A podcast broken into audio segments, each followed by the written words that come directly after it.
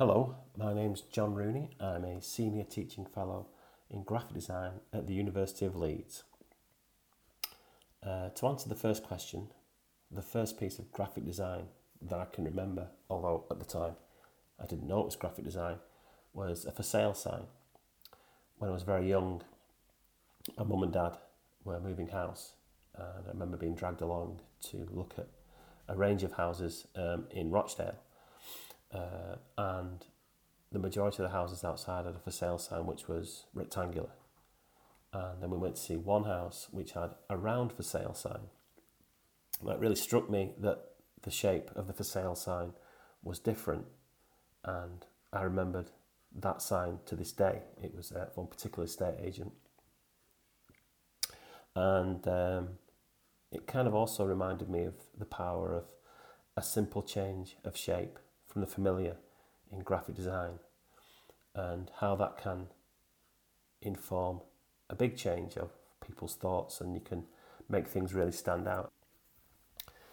What I'm working on now is a practice based PhD uh, in graphic design and typography, which um, I've just completed the practice work. Um, and the project um, explores creative identity and how can you develop an original creative identity based on formative experience of graphic design. So it kind of connects up with the um, with the first question uh, and the my answer to that, which was the round estate agent sign, which also features in this work. The work is a set of ten newspaper maps uh, using um, uh, typography, um, and I've created a typeface from um, the 1980s Greater Manchester Transport Bus Authority M logo. Um, and each stop on the journey uh, explores a location around the journey. And this is an important journey for me in that I used to take the bus into town along this route um, and go into Manchester to buy albums.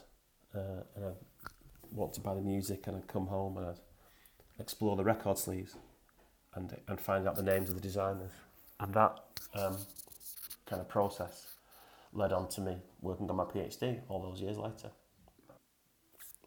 The one piece of advice I would give students, because I give students advice every day, and the thing that is most important to me, and I think is the thing which I always want to pass on to students, and it's something I've always done, is to um, always make your own look. Ask, ask other designers. Um, you'll, you'll never get a placement without asking. You won't get a live project without asking. You won't get an interview without asking. So it's always a good idea to ask the question. And as I say to the students, what's the worst thing that could happen? You might be ignored. That's okay. The person might say no. That's okay too.